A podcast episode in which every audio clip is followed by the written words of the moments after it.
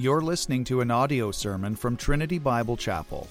For more information, please visit our website at trinitybiblechapel.ca. Matthew 24, verse 13. But the one who endures to the end will be saved.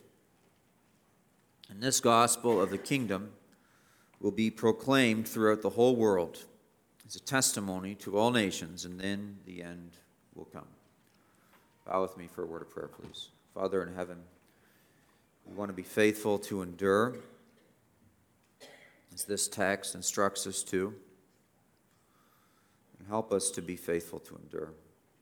Give us the moral mettle in our hearts to, to endure to the end. Give us the constitution inside of us to be found faithful even in the darkest trials. Help us to long to marvel at your deliverance and see the kingdom advance and see the trials and tribulations right through to the end. We pray for those among us today who don't know Christ. We pray they would believe and repent and be saved. We pray, Father, that your church would be strengthened for having heard the text of Scripture preached, and you would please help me to preach with power and clarity, with the anointing of God's Spirit. And it's in Christ's name we pray. Amen. We're in what we call the Olivet Discourse because Jesus is teaching on top of the Mount of Olives, looking out over Jerusalem and looking at the Temple Mount. And this began in verses 1 through 2 of chapter 24, where a question was asked by the disciples When shall these things take place? in reference to the destruction of the temple. And in verse 3, and, and then in verse 4, Jesus answers them. And in answering them, he launches into a long dialogue that continues on for quite some time, so that between verses 3 and verse 34, we have an explanation of what will precede the destruction of the temple. All of it predicts a tribulation that has now come and gone. So, the tribulation that Jesus is referring to in this section is a tribulation that has come and that has gone in 70 AD. So, Jesus predicted this before the destruction of the temple. And then the temple was destroyed, and so we live in a time when this prophecy has been fulfilled. The church, nevertheless, continues to go through tribulations and trials. God remains God and sinners remain sinners, and so patterns have a tendency to repeat themselves throughout history. So we can extract from this fulfilled prophecy timeless principles that will serve us and strengthen our hearts during times of tribulation. Many are tempted to come into this text with endless speculation and sensation, but I hope you've observed so far that that is not the business of Christ. The business of Christ is to pastorally prepare the people's hearts for tribulation and trial. Because he wants the disciples to persevere when the tumult comes. The message, essentially, as I've said several times now, is when the chips fall, and the chips will fall, don't lose your head. Keep your focus on Christ. When the world is going crazy and everybody else is losing their heads, don't lose your head. Stay focused. And in these two verses, our Lord instructs the disciples to endure tribulation and trials.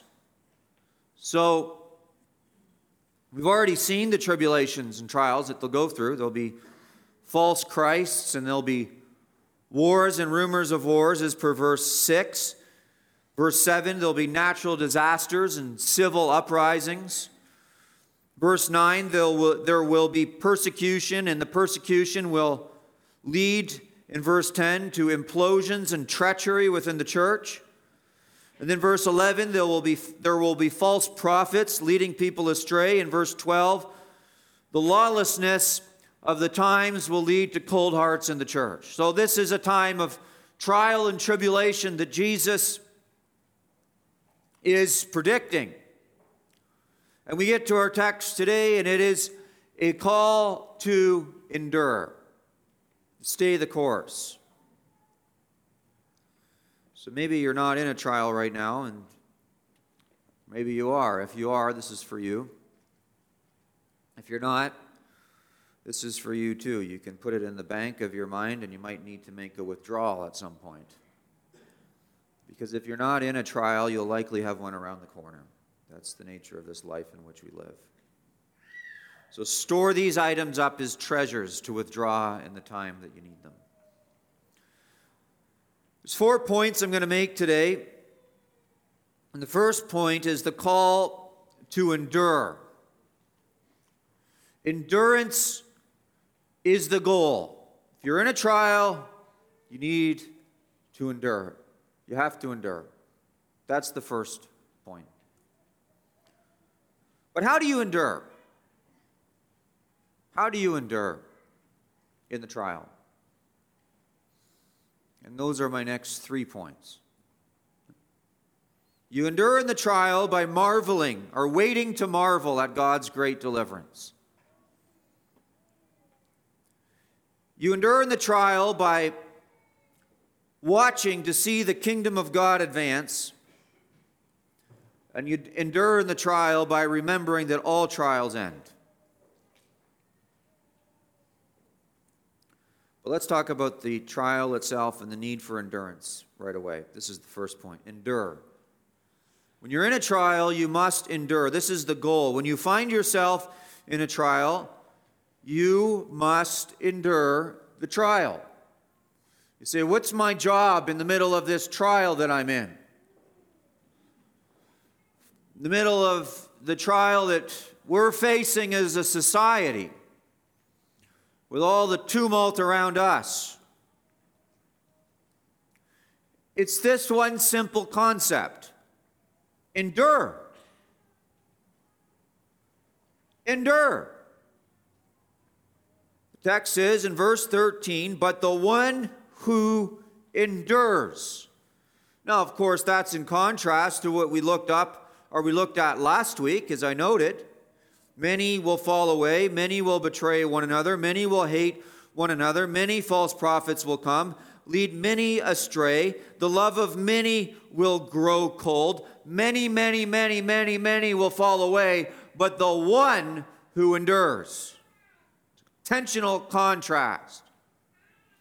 You have a sea of humanity, and I think especially this is speaking of a sea of humanity within the church that will fall away but it's the one that endures to the end. The Lord uses the tumult to purify the church, to show who the true ones are, the one who endures. With all the characters in what precedes this verse in verse 13, with all the characters that precede verse 13, the traitors, the false prophets, the ones led astray, the cold hearted, there is only one character that is commended, and the one that is commended is the one that endures. Everyone starts off well, but most don't finish well. To endure. One lexicon put it, to endure is to maintain a belief or course of action in the face of opposition, stand one's ground, and hold out. It's used in a military concept or context to hold the line no matter the fire you're under. In the heat of battle, the hero at the end of the battle, the victor at the end of the battle, is the one that can hold the line no matter the threat he faces from the enemy and the attack he faces from the enemy, no matter the severity of the fire that he comes under. It is to plant your boots in the ground and dig in and not flinch when everyone else is flinching. See, the temptation in the battle is to look around at what everyone else is doing, but what we need to do is we need to look up and decide or discern what our Christ wants us to do and just do it. That's endurance. The traitors change teams. Traitors change teams. But the one who endures stays with Christ. The ones who are led astray, they change beliefs. But the one who endures maintains his focus upon Christ. The cold hearted, well, their motivation changes. But it's the one who endures that stays focused on Christ, not the traitors, not the ones led astray, not the ones whose hearts grow cold. It is the one who endures that keeps his focus on Christ. Everyone else has lost the game because they lost their focus. You know, this text reminds me of the parable, parable of the sower in Matthew 13. The sower sows his seeds, and some seed falls along and it's devoured by birds, and some seed falls along and it looks like it's very promising and it shoots right up, but it's scorched by the sun. And then sun, some seed is choked up by the thorns, and then a minority of the seed actually grows and produces fruit as evidence of true conversion. And this is what Jesus is calling for here. He's calling for endurance, the production of fruit in the face of adversity. That's point one, the goal the goal. What's your goal in your trials? Endure. Don't change. That's one way to put endurance. Don't change. Everybody else is changing, just don't change. Endure. In the face of the trial, we concentrate on enduring. Number two, but how do we endure? How do we endure? Well, we endure, one, by waiting to marvel at God's deliverance. How do we endure? We endure by waiting to marvel at God's deliverance. Look at what it says. But the one who endures to the end will be saved, will be saved. That's a promise. Salvation in the Bible often means salvation from hell and judgment, and but sometimes it simply means salvation from oppression or some type of tribulation. It means deliverance from a trial. They're related because God is the Savior in all cases, whether He's the Savior from hell and judgment or He's the Savior from trial and tribulation, He's the Savior in all cases. So they're related. But salvation, be, to be saved, can mean different things. If I ask you, Are you saved? What I'm probably asking you is have you been born again? Are you trusting in Christ? Are your sins forgiven? But in this context, I think what it is actually talking about is to be delivered from a tribulation, from a trial. It is speaking of deliverance in this context of, destruct, of the, from the destruction of Jerusalem that Christ is pro- prophesying. So, verse 3, we have the prophecy of Christ, or sorry, the disciples ask him, about when the temple will be destroyed as a result of what he said in verse 2 about the destruction of the temple. And to them, in their mind, the destruction of the temple is cataclysmic because that means the destruction of Jerusalem. It means war and heartache and pain is coming. And Jesus then warns of what it's going to look like leading up to this great destruction of Jerusalem. And then he says, And the one who endures to the end will be saved. So, as he's predicted all of this calamity and destruction, he is calling for the endurance of the faithful so that they can be delivered from the calamity that's coming.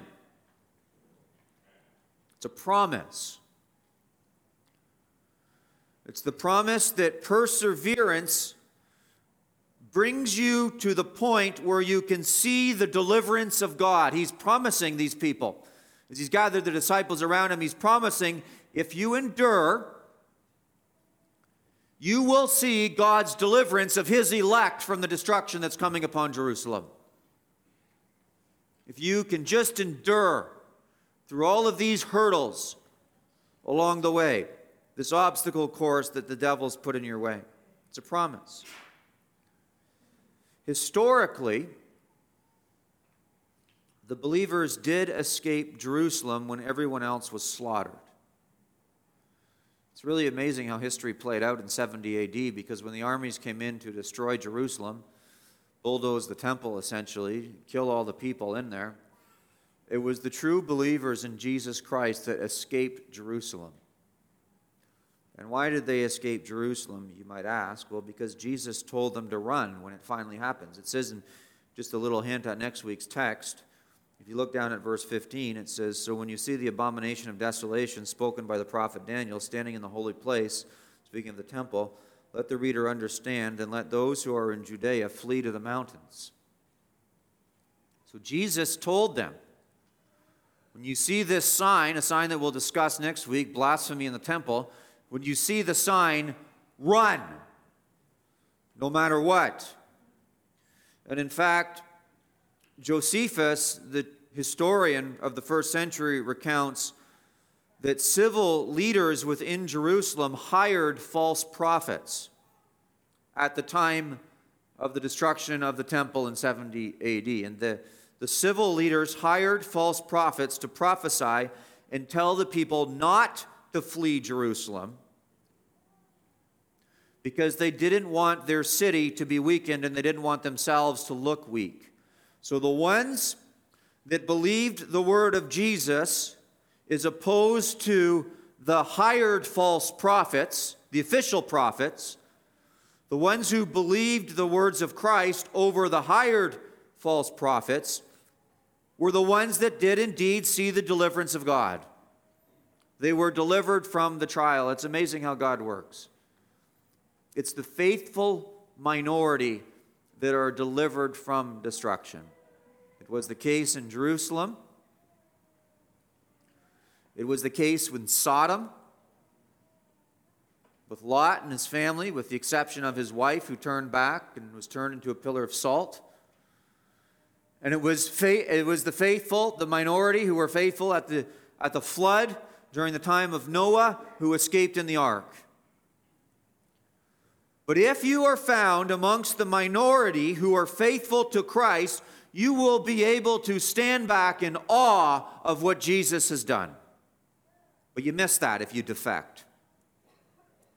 You miss that privilege. You miss that joy. You miss the awe that will overcome and, and create within your heart, welling up a sense of worship. You'll miss it. You won't be part of it. The word end in verse 13 here, it says, But the one who endures to the end, it occurs also in verse 14, we'll look at in a moment, is simply referring to the end of Jerusalem, the end of the temple. As John Gill, the 18th century Baptist scholar, noted, he says, It's not the end of the world, but the end of the Jewish state, the end of the city and the temple. More to come on that later. But all of this that Jesus is talking about was to be fulfilled in his generation, or the generation he was speaking to. Verse 34 says that Truly I say to you, this generation will not pass away until all these things take place. And so, as Jesus is talking about the end, he's talking about a specific end, and it's the end of Jerusalem. We'll talk more about that in a moment, and the end specifically of temple worship. But here, here's, the, here's the application for you as you prepare to face trials or as you might be facing him, if you can facing them, if you can endure to the end of it, there's an awe that comes upon you when you witness the great work of God that led you through it. If you don't endure to the end, you don't see the deliverance of God. Who were the ones that made it into the promised land after they left Egypt through the Red Sea? There's two of them as far as adults go. It's Joshua and there's Caleb. They're the only ones that got to see the deliverance, the final deliverance and conquest of the promised land, were the ones that endured.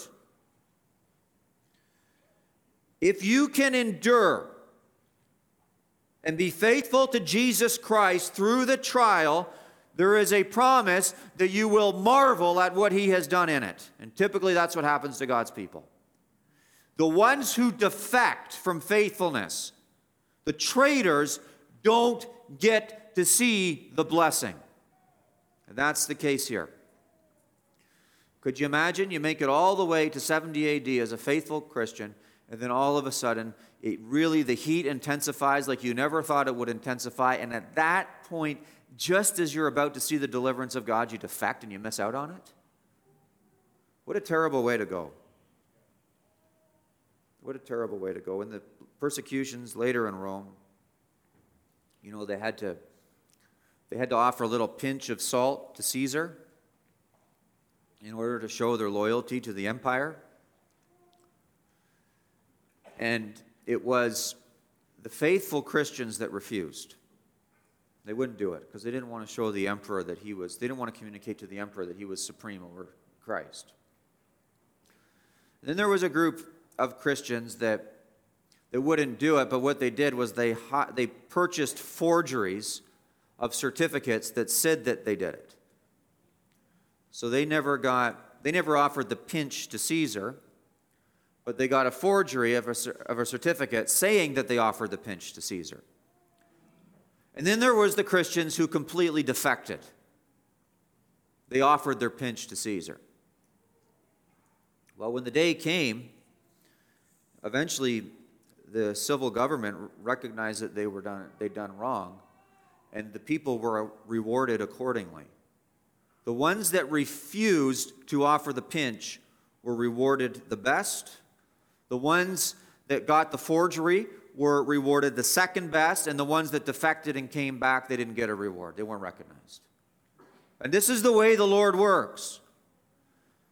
If you can endure to the end of the heat, when the heat is turned up, when the oven is at its highest, you will see the deliverance of God and you will marvel. And I think we've seen this to a point in our own case. Smaller trials than what these people had to go through. But if you couldn't make it through that trial, you wouldn't make it for any, through any of these trials.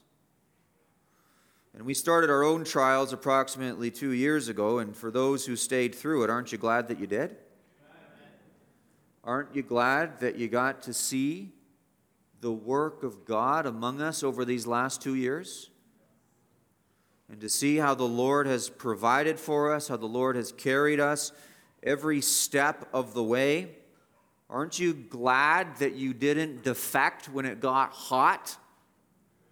And now you can look back and you can recount and you can tell your children of the provision and you can see the sinners saved and you can stand and testify to the good memories and the sanctification that you yourself have experienced through it.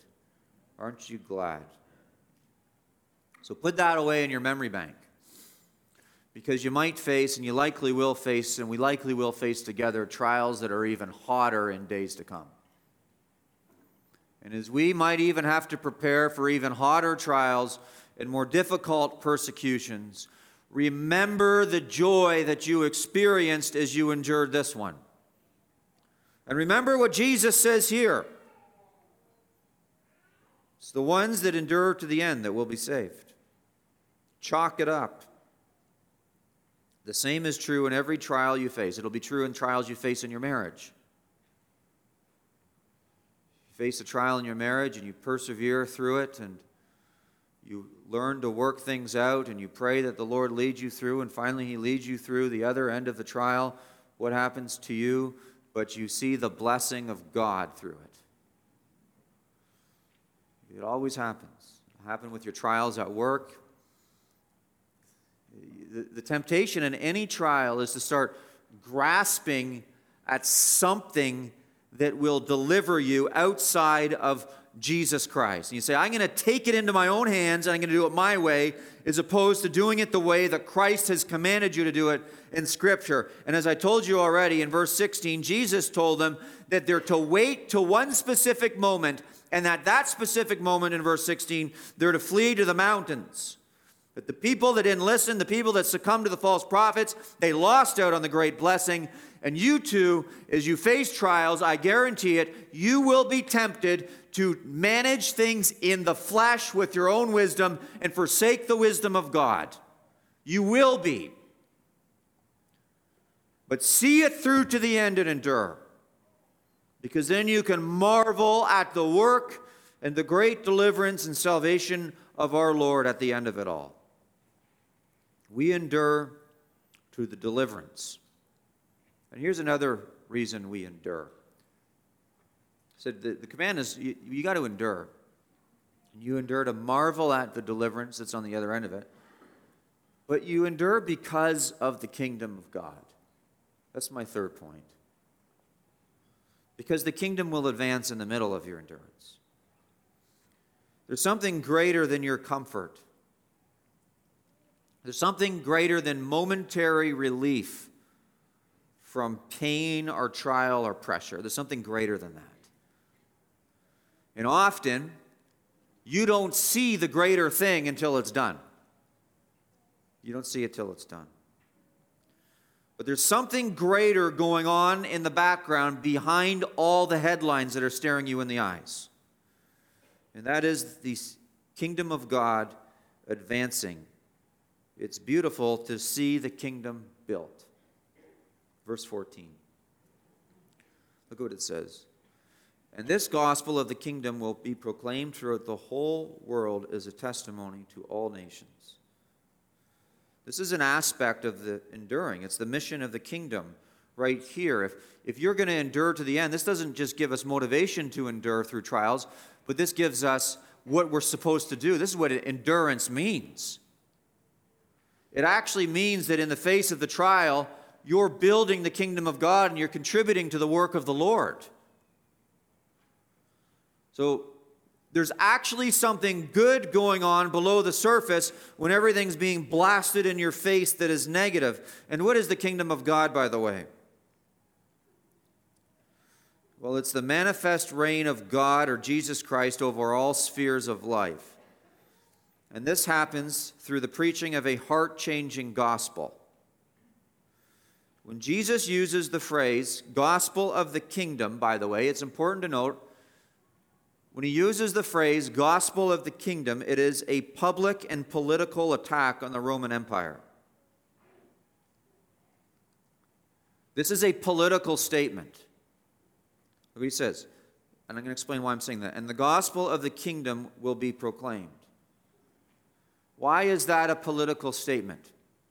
Because the word gospel in the first century did not originate with Jesus Christ and John the Baptist. The word gospel was used predominantly by the Caesars. And when a Caesar was born, there was a gospel for the empire. They had a proclamation of a gospel. We have good news that the Caesar has been born. Or, if a Caesar is replaced, there's a new Caesar that ascends the throne and now is sitting in Rome, is the dictator or king of the empire, the Caesar of the empire, there was a gospel, literally the words, a gospel was proclaimed throughout the land. And so when Jesus shows up on the scene and John the Baptist shows up on the scene, scene proclaiming the gospel of the kingdom, it is a direct attack on the false gospels of Rome and the Caesars. So this is a political polemic. Those people who say the gospel is not political are ill informed historically and ill informed as to what gospel of the kingdom means. This would have been perceived as a threat against Caesar. This is why the Jews who wanted Christ crucified accused him of treason against Rome because he was proclaiming a gospel contrary to Rome's gospel. Nothing's changed, by the way. Nothing's changed. When we opened the church, we just said we have better news than salvation from a virus. That's all we were saying, right? We have a better gospel. Nothing's changed. But before the end, Jesus is here. The gospel of the kingdom will be proclaimed. And this is the good news that Jesus is supreme, that Jesus is ruling, and you can come into his kingdom no matter how bad of a sinner you are because he gives you grace and mercy and pardon of sin and he changes your heart. That's the gospel. Look at what it says. This is where some people get caught up. It says, In this gospel of the kingdom, remember, the advancement of the kingdom is a great motivating factor as you endure trials. And this gospel of the kingdom will be proclaimed throughout the whole world. This is where some people get caught up. Say it's going to be proclaimed throughout the whole world. This is one of the phrases that makes people think that the text is about something other than 70 AD. Well, how could the gospel of the kingdom be proclaimed to the whole world by 70 AD. If all of this is going to be fulfilled in 70 AD, how could the gospel of the kingdom be proclaimed to the whole world? There's no way it was proclaimed in North America and in, in uh, South Africa and Australia and the Far East. There's no way. How could it be that this gospel of the kingdom would be proclaimed throughout the whole world? This is a phrase that makes people think that this is a prophecy about a far different future time that is yet to come, something that wouldn't happen in that generation as Jesus said it would in verse 34. Let's talk about that for a minute because we need to discuss it. I think it's important. The phrase whole world is a phrase, the lexicons agree, is used to refer to the inhabited world, and specifically in this case to the Roman Empire. Now, I'm going to show you scriptural proof of this in a moment. I'm going to show you scriptural proof of that. But you have to, before I do, you have to remember that the Roman Empire was a big world. Especially in a day when you didn't have airplanes or motors, trains. The fastest you could get somewhere might be by boat or horseback. But you're talking about an empire that goes as far east or west as Britain, reaches into the Middle East, into the East, North Africa to Northern Europe. It covers all of the Mediterranean world and beyond.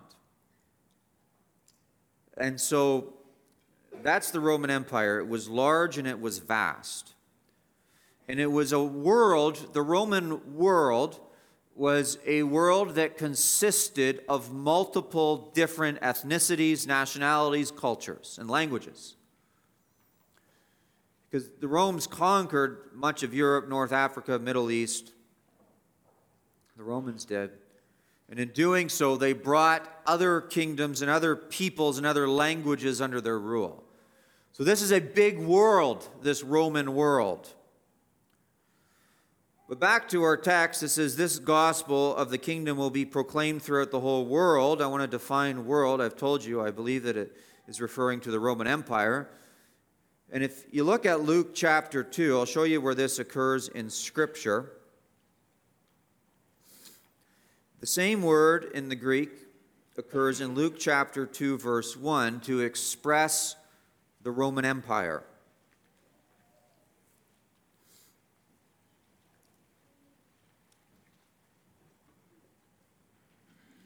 In Luke chapter 2, verse 1, it says, In those days, a decree went out from Caesar Augustus that the whole world should be, or that the world rather, should be registered. It's the same Greek word, world.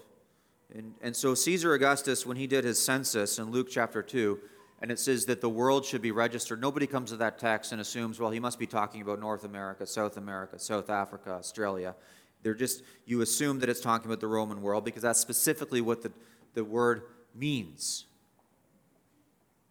Beyond that, the, the word comes up again in Acts chapter 11, verse 28.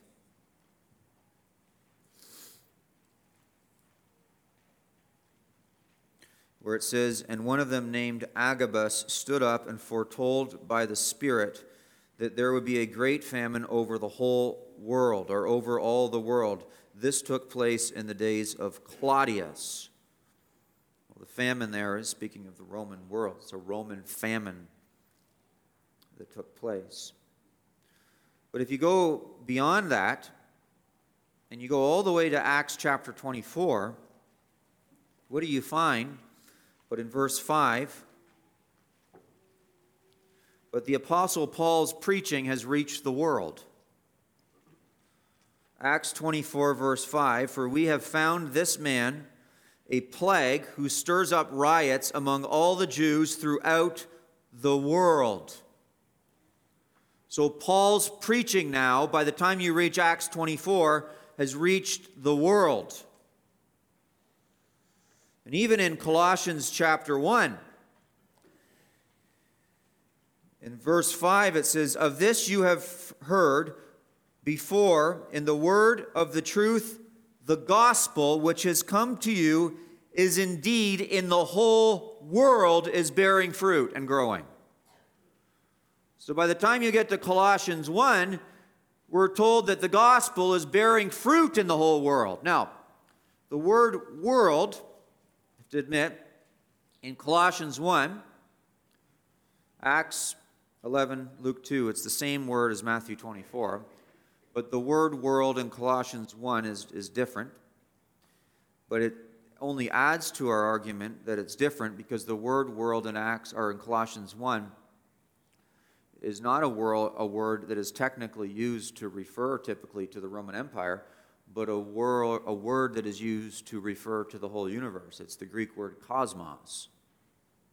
But yet, the apostle in Colossians 1 used that word to refer, which is a more general word as opposed to the one in Matthew 24, which is more specific, referring to the Roman Empire, to refer to the advancement of the gospel over the world. Happens one more time we'll look at, and that is in Romans chapter 1. In Romans 1, verse 8, it says, same word cosmos here. First, I thank my God through Jesus Christ for all of you because your faith is proclaimed where? In all the world. It's a reference to the Roman world. That's what Paul's or Jesus is talking about in Matthew 24. It's a reference to the Roman world. In fact, church tradition, though, tells us that the gospel even went beyond the Roman world by the, during the lifetime of the apostles. So, church tradition tells us that Simon the Zealot took the gospel as far as Great Britain. Now, that's within the Roman Empire, but that's quite far west from Jerusalem. But the apostle St. Bartholomew took the gospel to India, and he was martyred in India. So we come back to Matthew 24 and we look at this passage, and this gospel of the kingdom will be proclaimed throughout the whole world as a testimony to all nations.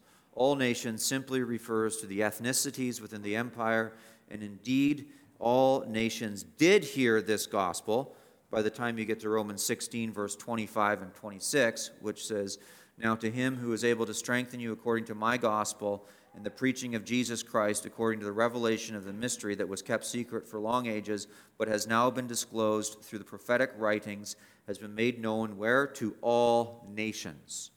Has been made known to all nations. So my point is, is that by the time you get to 70 AD, and we're looking at verse 14 here in Matthew 24, where it says, This gospel of the kingdom will be proclaimed throughout the whole world as a testimony to all nations. The Bible itself testifies that this was the case on multiple fronts.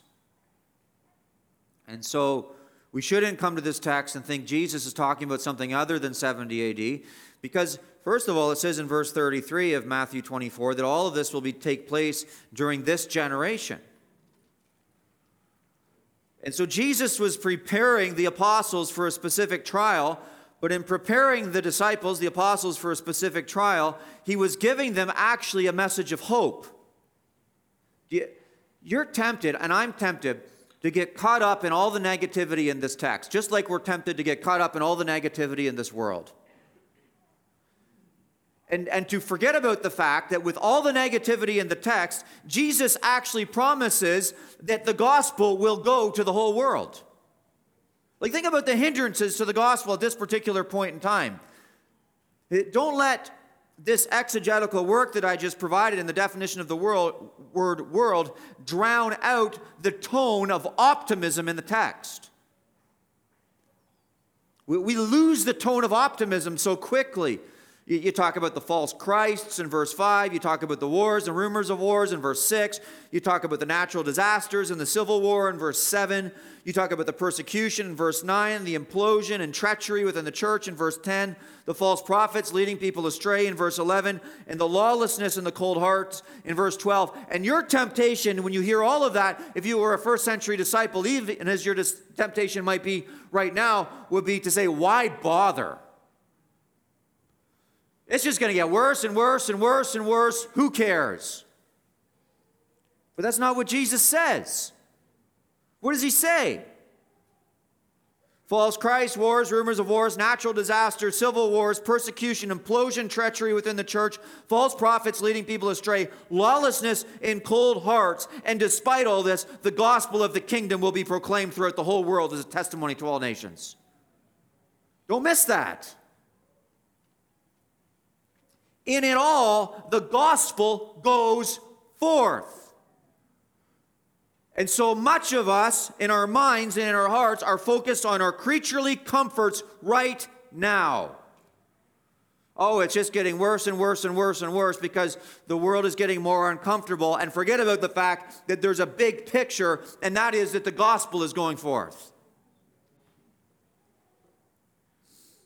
Amidst the tumult, the gospel message goes forward, even more so, the winds and the waves of the tumult likely propel it forward.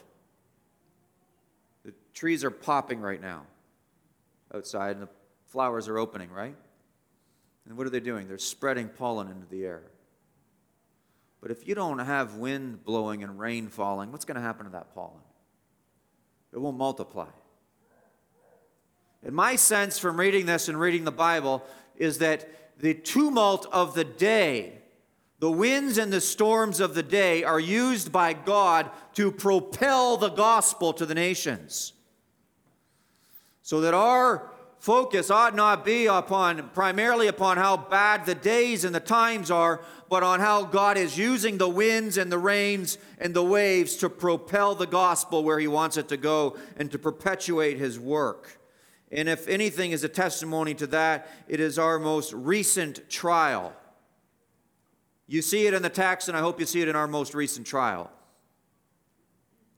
Faithful pastors and churches have been given a platform to showcase the gospel in a way that I've never seen before in this country, whether it's in mainstream media, newspapers, online news, whatever the case may be. The blessings have been showered upon us. And the churches that stood, for the most part, have multiplied the efforts of the gospel in a way that we could never have fathomed. We could not have fathomed that we would be having issues with trying to find everyone with a seat on Sunday morning when we entered this trial. And here we are. Right? The Lord has been kind to us. And I, I firmly believe that if just 10% of the churches in this country had been faithful during that season, you likely would have seen revival right across the land. But Right now, you see revival that's isolated to a few little places here and there, and praise the Lord for that. He's purified his church. You know, and, and you think about the news, some of you can get caught up, well, the Great Reset and Klaus Schwab and digital currency and social credit. You know, it's not just COVID, is it? It's a lot of things that are really bad that are going on. And we ought to be concerned about the, the tyranny and we ought to fight the injustice. But when it's all said and done, God is using the waves and the winds to advance the mission of the gospel. That is what its purpose is. It makes you feel uncomfortable. It makes you think, boy, will my kids have the life that I had growing up? What of my grandchildren? But at the end of the day, our primary concern as Christians is the preaching and proclamation and heralding of the gospel and bringing souls into the kingdom of God. And over that, we are optimistic because in the face of this terrible storm that is, is proclaimed in Matthew chapter 24, the end result is, or at least the end act is, the gospel of the kingdom goes forward so that the whole world hears it. This should encourage your heart. There's something bigger than all the tumult. The kingdoms of dirt are rattling their savior or sabers, but the kingdom of our Christ shall crush them. and his kingdom marches on. And often it is their saber rattling that is the tools that he uses to accomplish his mission. And by the way, if anything, the trials that you go through, whether it's on a micro scale or on a macro scale in your life, if they accomplish anything, they will accomplish your own personal sanctification, which is your number one objective in life anyway. Matthew Henry said so well. He said, Though the enemies of the church grow very hot, and many of her friends very cool, yet the gospel shall be preached. And even then, when many fall by the sword and by flame, and many do wickedly, and are corrupted by flatteries, yet then the people that died know their God shall be strengthened to do the greatest exploits of all in instructing many. This is the way it works. So, you're going to endure a trial. You have to endure the trial. Well, you marvel, you wait to marvel at God's great deliverance. You want to see how he, this all plays out, don't you? And, and then you want to see the kingdom advance, which it does in the face of trials, whether it's your own sanctification or the proclamation of the gospel throughout the ages or the world, rather. But then you keep in mind this one final point today, and that is that the trial ends. They always end. The trials always end. Look at what it says in 24, verse 6. And you will hear of wars and rumors of wars. See that you are not alarmed, for this must take place, but the end is not yet. Okay? But the end's coming. 24, verse 13. But the one who endures to what? The end will be saved. It's coming. Your endurance will end. And then in verse 14, and this gospel of the kingdom will be proclaimed throughout the whole world as a testimony to all nations, and then the end will come. The end always comes. The end of your trials will come. This word end here is used to refer, I think it's pushing back all the way to Ezekiel chapter 7, where it's talking about God's wrath upon Israel. And it says, it says, O Son of Man, thus says the Lord God to the land of Israel, an end, the end has come upon the four corners of the land. Now the end is upon you, and I will send my anger upon you. It's talking about the end of the temple, it's talking about the end of Jerusalem, it's talking about the end, the final end of God's judgment in that wicked city. And it finally came to an end.